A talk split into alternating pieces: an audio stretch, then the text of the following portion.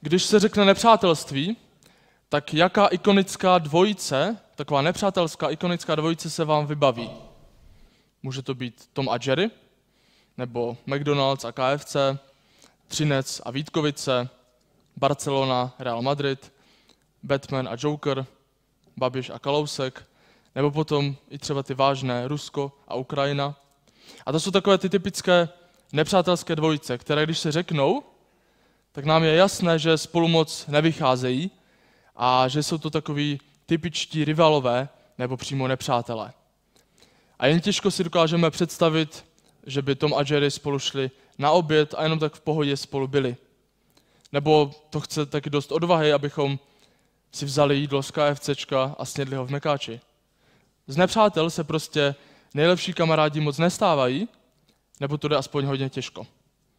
A podobné ikonické nepřátelství můžeme zažívat i my. Možná i my jsme zapojeni do nějaké strany konfliktu a stojíme ostře proti tomu nepříteli. Jednou jsme byli na fotbalovém zápase Interu Milan proti Barceloně a seděli jsme v sektoru fanoušku Interu. Já jsem fanoušek Interu, takže to nebyl problém. Ale Ondra je fanoušek Barcelony, takže to trochu už problém byl. Ten svůj dres nechával spíše pod bundou a potom ale se stalo, že Barcelona dala gol a Ondra začal slavit. Jenže byl jako jediný v tom sektoru fanoušků Interu. Všichni fanoušci kolem něho se na něho podívali, otočili a jeden se taky chtěl pustit do takové jisté formy vysvětlování. A já sám jsem chvíli váhal, na čí stranu se postavit, ale nakonec Ondru nechali, protože, protože to byl náš přítel. Ale nepřátelství není žádná sranda. A když jsou dva nepřátelé, tak zkrátka nepřejí tomu druhému nic hezkého a usilují o jeho zničení. A když tam není nenávist, tak tam je alespoň nějaká lhostejnost. A samozřejmě se taky stává, že, že se do takového konfliktu dostáváme s druhým člověkem, třeba i s naším kamarádem. A v ten moment to je někdy až takové nepředstavitelné, že by se věci mohly dát znovu zpátky do pořádku. A ten náš text nám mluví o pokoji. Mluví o vyhlášení pokoje a o tom, jak jsou dalecí i blízcí, jak už jsou jedno. A jak se z dvou společenství stává jedno. Židé a pohané už nestojí více proti sobě, ale jsou jedno v Kristu. A dalecí a blízcí už nejsou sobě vzdálení, ale tvoří jednu duchovní budovu. A to je moc krásné, ale pořád to tady vidíme na tom papíru, slyšíme to skazatelné, ale není to ve skutečnosti moc povrchní, není to, na čem, na čem vlastně je založený takový pokoj, který usměřuje neuspěřitelné přátele. Na čem je založený pokoj, který staví mosty i přes ty nejširší propasti. A pokud to je tak jednoduché, tak proč už to neudělal každý? A proč dokonce vidíme i mezi křesťany takové hroty? Co to je za pokoj a jak můžeme i my získat ten pokoj, který není jenom takovou povrchní tolerancí toho druhého člověka? V roce 1914 už řádila první světová válka a právě v tomto roce, na Vánoce, se stalo něco neobvyklého. Na západní frontě nastalo neoficiální příměří.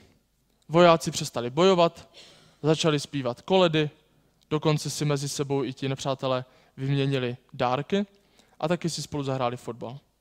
Stačily Vánoce a hned byla celá atmosféra války jiná a vojáci aspoň na chvíli směli, op, směli opět zažít ten život v míru. Jenže to netrvalo dlouho, každý se pak vrátil na svou stranu a další dny se zase navzájem zabíjeli. Byl to záblesk pokoje, ale netrval moc dlouho a byl planý. A takové záblesky možná zažíváme i my, když se jen na chvíli tváříme, že problém neexistuje. Ale přitom uvnitř nás vře ten hněv a kvete nenávist. Snažíme se o falešný pokoj, ale to jádro problému necháváme nevyřešené. Je to příměří, které trvá jen chviličku, nebo trvá jenom navenek, ale uvnitř nás toho druhého člověka zabíjíme v myšlenkách a nemůžeme ho vystát. A toto je ten planý pokoj. Ježíš přišel a zvěstoval pokoj, říká nám dnešní text.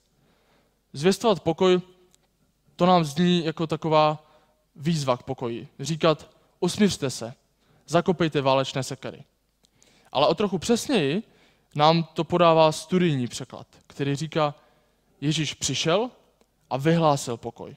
Už to najednou není jenom výzva, ale je to, je to takovou realitou, která je deklarována. Ježíš totiž ve své oběti nám dává mnohem víc než jenom morální vzor. On nám dává sám sebe a on nám ten pokoj přímo daruje. A nejde tady jenom o ten vnitřní klídek, který pocitujeme, ale jde tady o ten pokoj, o to smíření. Vzdálení a blízcí, pohané a židé. Věčný protiklad se najednou stává jedním. A ze dvou nesmířitelných nepřátel se stává jedna, jedna společnost a tvoří jednu boží rodinu. A toto, tohle je realita božího království, které ustanovil Kristus. A tam nejde jenom o vyzvání k pokoji, tam totiž Ježíš přichází a vyhlašuje pokoj. On ho sám dává. A doslova je tam napsané, že vyhlašoval, vyhlašoval dobrou zprávu. A to, to nám je to známé slovíčko, to evangelium, že evangelizoval pokoj, jakoby. To znamená, že neříkal, buďte té lásky, usmířte se, mějte mezi sebou pokoj, ale on jej vyhlásil, říkal, už mezi vámi je pokoj, už jsme dosáhli vítězství a už vy blízcí i vzdálení už jste jedním božím lidem. Ježíš jednou vyprávěl velice důležité podobenství. Jde si takhle po cestě jeden muž a v tu ho přepadnou lupiči, okradou ho, přizabijí a nechají ležet. To si můžeme lehce představit i v našem kontextu. Třeba jenom když na ulici upadne člověk a potřebuje pomoc. Naštěstí tam nezůstane příliš dlouho sám, protože zrovna jde kolem kněz. Opět v našem kontextu třeba jde tam nějaký pastor. Jenže když ho vidí, tak se mu raději vyhne. Proč? Možná je nečistý, určitě i opilý a může si za to sám. A pak přichází druhý člověk, levita. U nás to může být třeba zbožný křesťan který se snaží žít správně. Jenže i on se tomu chudákovi vyhne a nechá ho ležet dál. No a pak přichází na scénu takový vývrhel společnosti, Samařan. Ten kromě toho, že jako Samařan má špatné teologické názory, tak ještě k tomu není vůbec populární. Je to takový národní nepřítel. Ale Samařan, když vidí toho chudáka ležet, tak se v něm něco hne a nedá mu to, aby mu nepomohl. A tak jej ošetří, pomůže mu, odveze ho do hostince a tam s ním dokonce je až do druhého dne, aby se o něj staral. Možná si mohl říct, teď nemám moc času, přeci toho chudáka nebudu, eh, nebudu se u toho chudáka zastavovat, protože nemám moc času a kolem je plno dalších a lepších lidí, kteří by mu mohli pomoct a měli pomoct. Ale ne, On mění své plány, jen aby pomohl tomu chudákovi a zachránil ho. Vždyť ho přece nemůže jenom tak nechat ležet.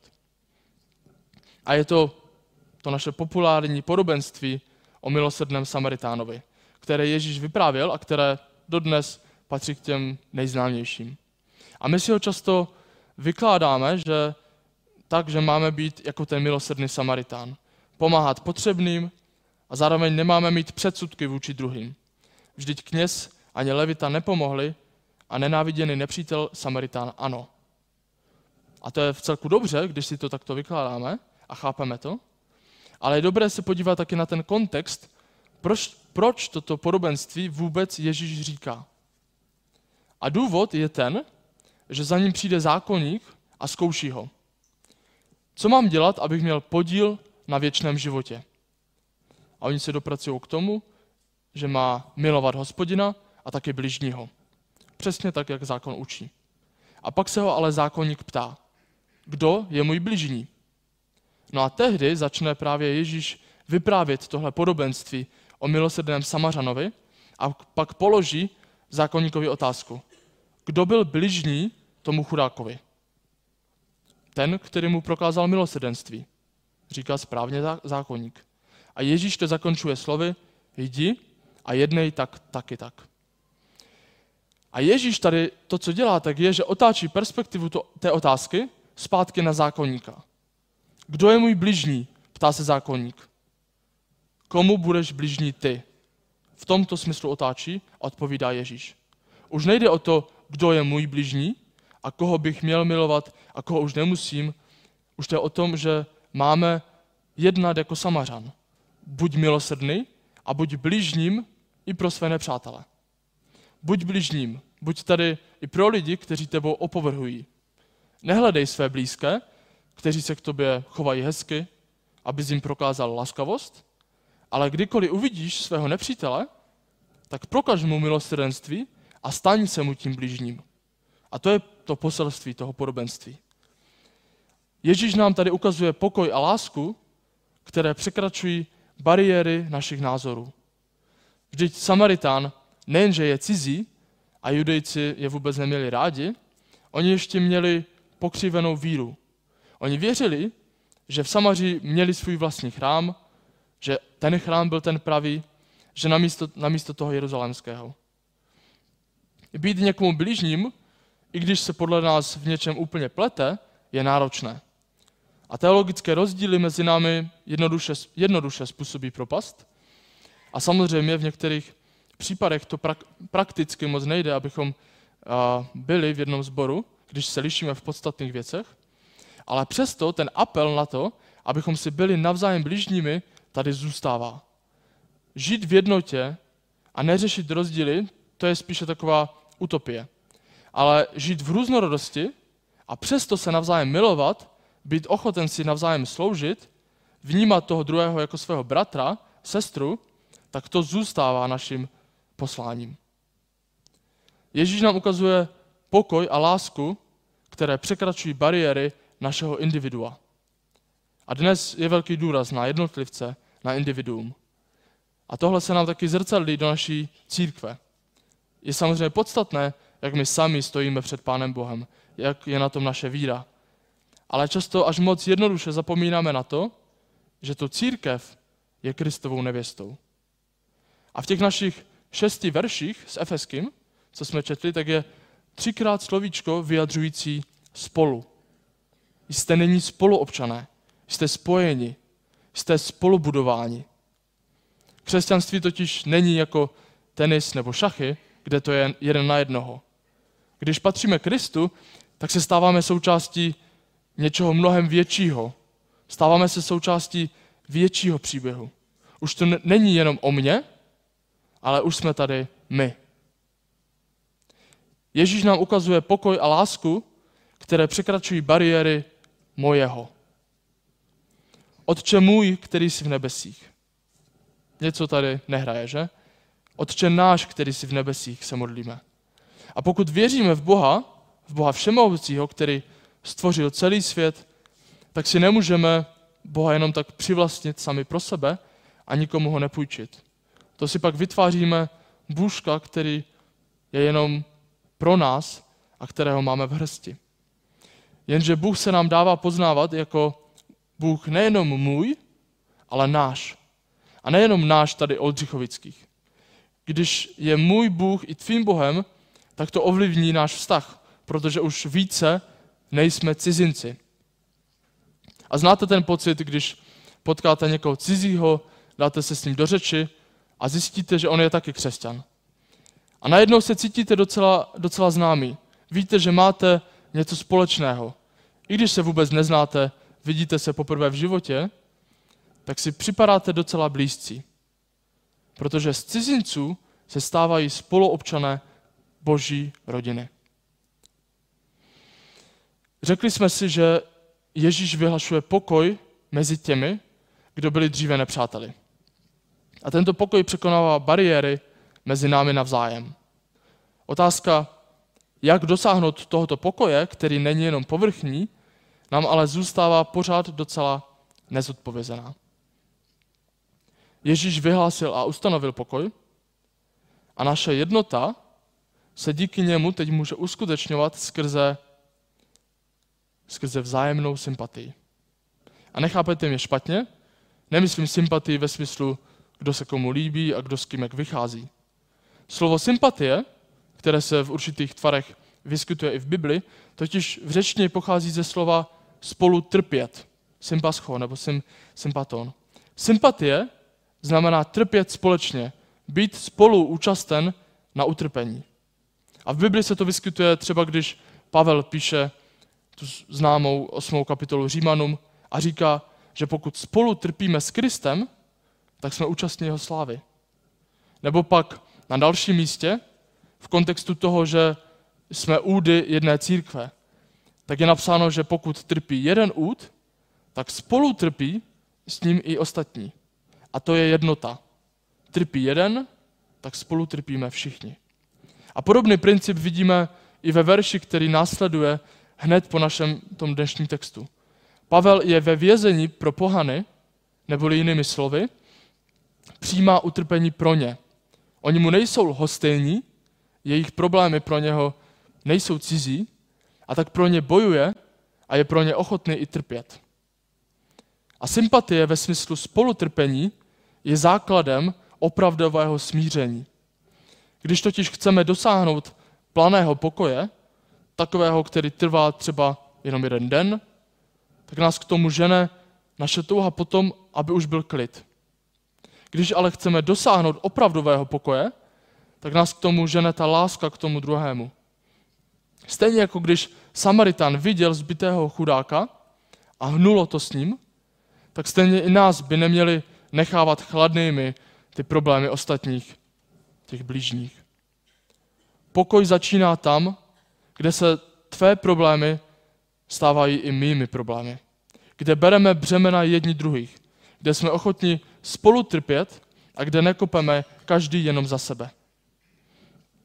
A nemáme se více ohlížet po tom, kdo je můj bližní a komu bych měl pomoct, ale máme být milosrdní i k cizincům. Komu se já mohu stát bližním? Komu se já mohu stát bližním? Spoluutrpení sebou nese i to, že se dostáváme do jistého diskomfortu, protože nám nejsou ukradané problémy druhých. A to je i v dnešní době stěžení otázka. Jestli jsme ochotni spolu trpět s druhými, nebo jestli zůstaneme lhostejnými. A společně jako duchovní rodina tvoříme budovu, jak píše Pavel. Nejsme na spod té budovy, ale stojíme na tom základě těch apoštolů, proroků a těch, kteří byli před námi.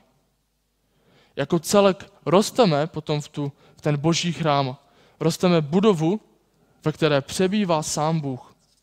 A tohle je ten rozdíl mezi námi, mezi církví a třeba nějakým volnočasovým kroužkem. Nescházíme se proto, protože nás baví včelaření nebo protože nemáme v neděli dopoledne co dělat, ale scházíme se, protože Bůh přebývá mezi námi. Scházíme se, protože můžeme být spoluúčastní na té jednotě, kterou vydobil Ježíš.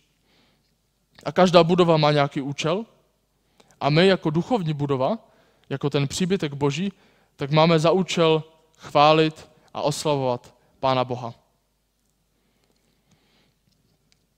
Jsou nepřátelství, která si ani nedovedeme představit, že by někdy mohly být, mohla být překonána a z obou stran by se stali přátelé. Ale Ježíš vyhlašuje pokoj, vyhlašuje smíření.